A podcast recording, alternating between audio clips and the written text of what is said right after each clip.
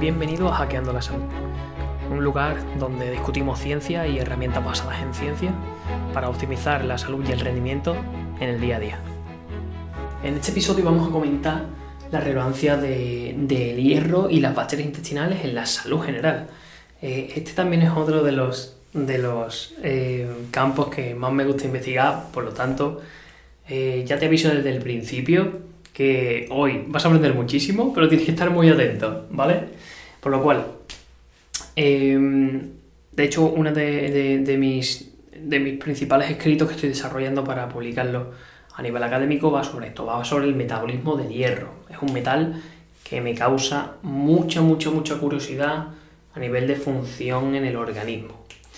Eh, el hierro, como bien sabéis, es un metal eh, que se ingiere a través de la alimentación, que es necesario para muchas funciones fisiológicas, entre ellas las más destacadas el transporte de oxígeno, ¿vale?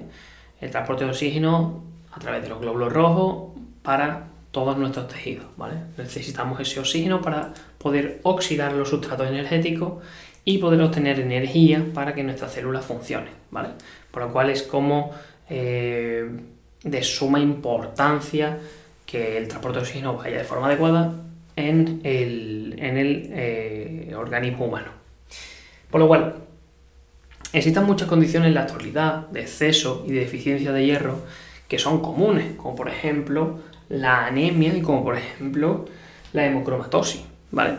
La anemia es la deficiencia de hierro patológica que se que da digamos unas, unos reflejos clínicos como cansancio, eh, malestar, etc, etc.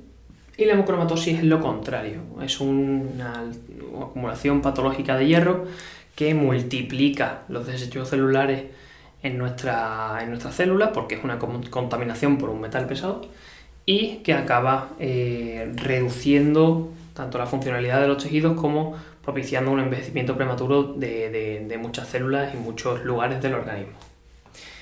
Por lo cual, antes de comenzar a ver qué rol tienen las bacterias intestinales en el eh, organismo, quiero comentaros un poquito los, principales protagonistas eh, que, tenemos que conocer para saber cómo se regula el hierro en nuestro organismo. ¿vale?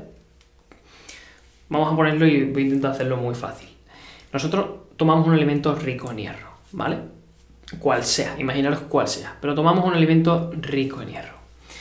Ese alimento va a ir por el tubo digestivo, desde la boca hasta el intestino delgado, donde eh, se va a encontrar con un receptor que es el que lo introducirá dentro de nuestra célula intestinal, ¿vale? El hierro lo podemos ingerir de dos formas. El hierro hemo, procedente de productos animales, y el hierro no hemo, procedente de productos vegetales. El hierro hemo eh, directamente podría alojarse en este receptor barra transportador y podría entrar directamente en la célula intestinal eh, sin ningún tipo de problema.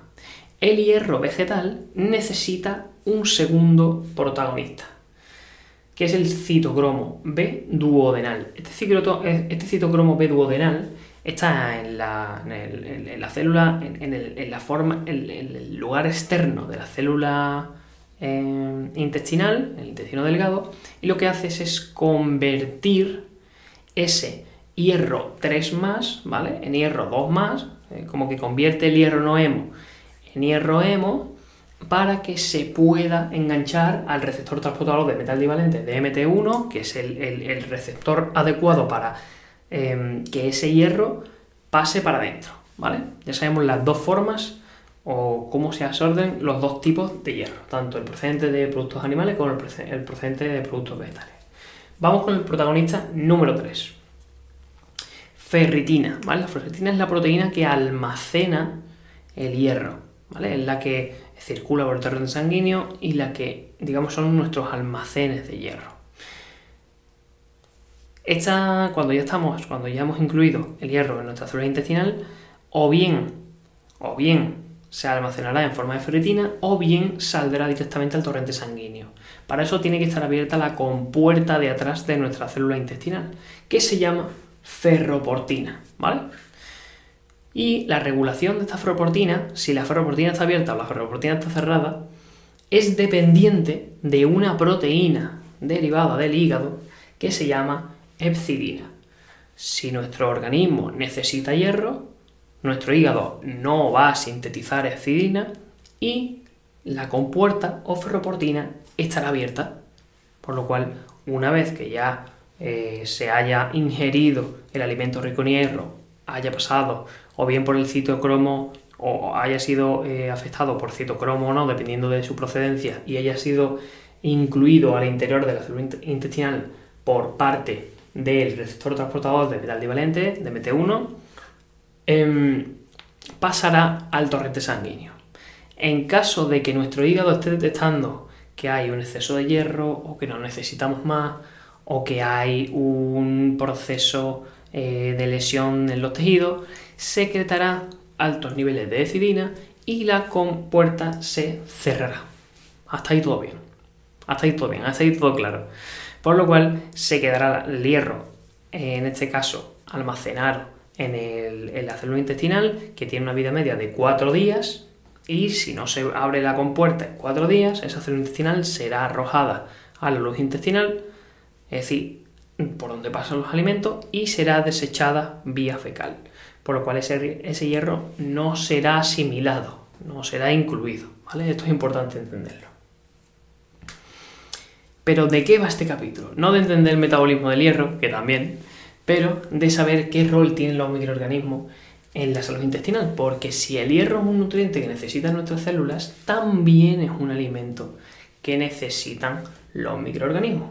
Y como sabéis, eh, nuestro intestino y otras partes de nuestro organismo está plagado de eh, pequeños seres vivos, ya pues en bacterias, hongos, virus, em, levaduras, etc, etc, que comparten funcionalidad o que nos ayudan a hacer muchas de las funciones que nuestro organismo reclama. Entonces el hierro también es un nutriente para, para ellos. ¿Qué tiene que ver o qué tienen que ver los microorganismos en la regulación de este hierro? Pues eso es lo que vamos a ver hoy.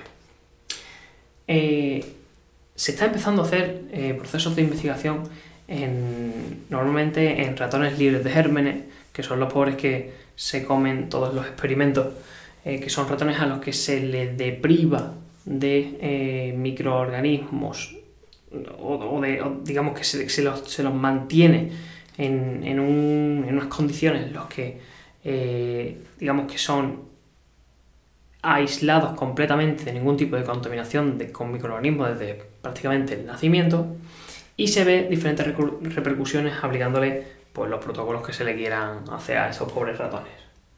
Pero gracias a investigaciones sobre el hierro en eh, estos animales, estamos empezando a descubrir que hay diferentes metabolitos microbianos. Cuando hablamos de metabolitos, hablamos de moléculas que secretan estos microorganismos que regulan el equilibrio del hierro suprimiendo algunas de las vías principales que son necesarias, vías moleculares, que son necesarias para que inicie, para que inicie todas las cascadas que hemos hablado anteriormente, para que inicie, eh, digamos, la, absorción del hierro eh, a nivel duodenal o a nivel de la célula intestinal, etc, etc.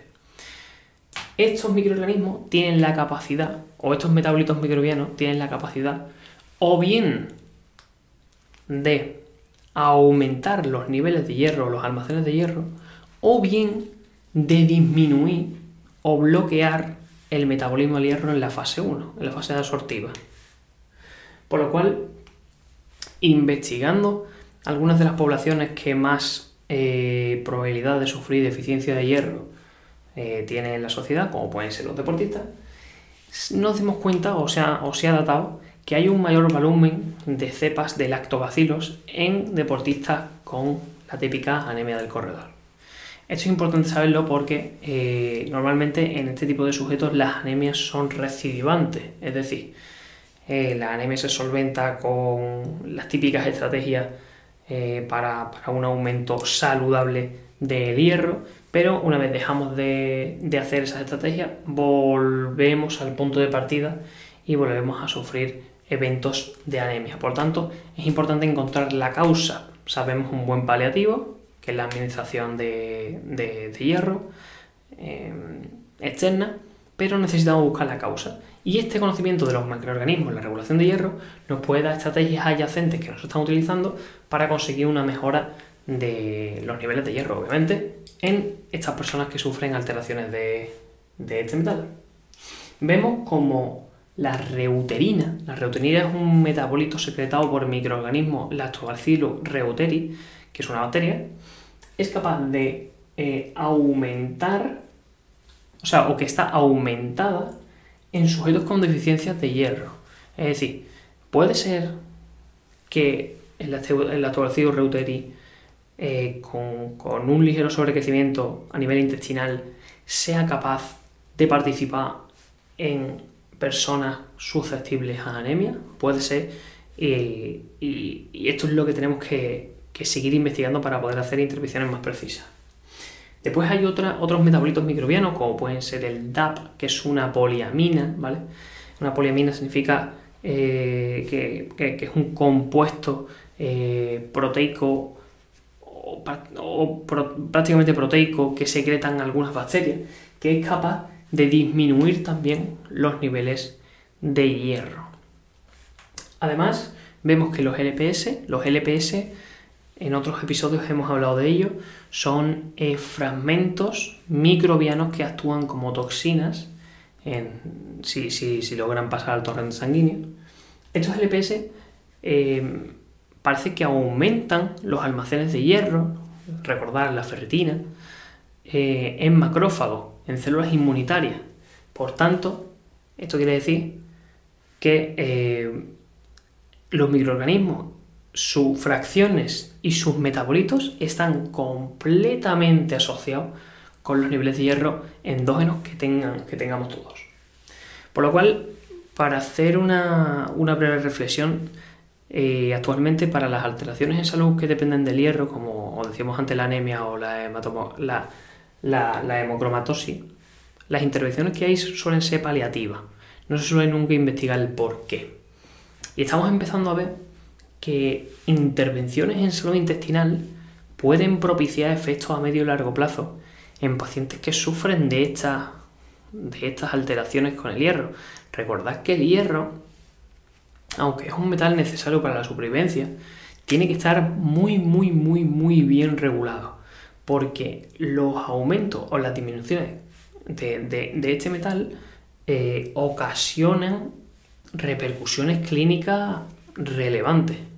De hecho, eh, cuando por ejemplo se dispone de un sobrecrecimiento patógeno y la gestión del hierro no es correcta, a través de nuestras células inmunitarias o a través de otros mecanismos alterados, estos patógenos pueden multiplicar por 2, por 3 y por 4 su actividad metabólica, induciendo daños en el organismo mucho más graves de los que podría hacer si no tiene a su disposición tantísimo hierro. ¿vale? Ten en cuenta que para ellos también es un, es un nutriente, también es un alimento.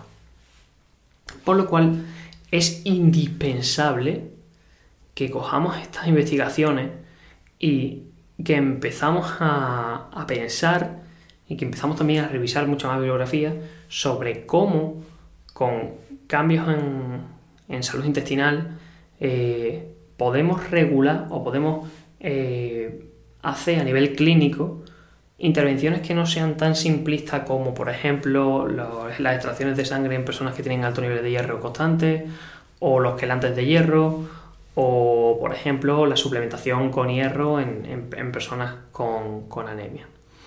En fin, eh, a mí la investigación me gusta porque me abre, me abre la mente, me abre la mente y me, induce a pensar nuevos aspectos que se pueden implementar en, diferentes contextos, que al final es eso. La medicina avanza, la investigación avanza y no podemos quedarnos siempre en los mismos abordajes de siempre para toda la población porque eh, hay, por desgracia, muchas circunstancias clínicas que no se solucionan a día de hoy, que, que los abordajes médicos clínicos que hay son simplemente paliativos o de revisión y eso no es realmente interesante para las personas que realmente estamos preocupados por solventar situaciones complejas de salud. Por tanto, eh, ya estos temas pasan a ser mucho más complejos que, oye, mm, tienes anemia porque no estás tomando hierro en tu alimentación, bueno, sabemos que hay circunstancias fisiológicas como por ejemplo inflamación crónica de bajo grado que inhibe directamente la absorción de hierro y sabemos que, que ahora que las alteraciones en los microorganismos intestinales pueden propiciar también o pueden ser un factor para que se desarrollen estas enfermedades asociadas con el hierro. Por tanto, vamos a ir un pasito más allá, vamos a centrarnos en la investigación del paciente, como siempre digo, y eh, vamos a intentar encontrar mm, estrategias que puedan minimizar estos metabolitos como los EPS, como los como los eh, como, como la reuterina en casos de anemia o vamos a intentar eh, aumentar el volumen de, por ejemplo, lactobacillus reuteri en personas que tengan hemocronatosis eh, o que tengan un exceso de niveles de hierro eh, bastante alto y vamos a hacer analíticas periódicas, que es algo muy básico para ver qué tal evoluciona. Em, si sufres de esta alteración o de estas alteraciones en salud, consulta con tu profesional de la confianza o pasa este podcast y que se revise la, bibliografía, que siempre la pongo en la descripción, y probad a ser algunas estrategias que no sean invasivas, que, para eso están. Así que bueno, espero que te haya gustado este episodio de, un poco de actualización sobre el metabolismo de hierro y la salud intestinal, pensando siempre en microorganismos. Y nada, espero que tengas un buen día y nos vemos en el siguiente episodio.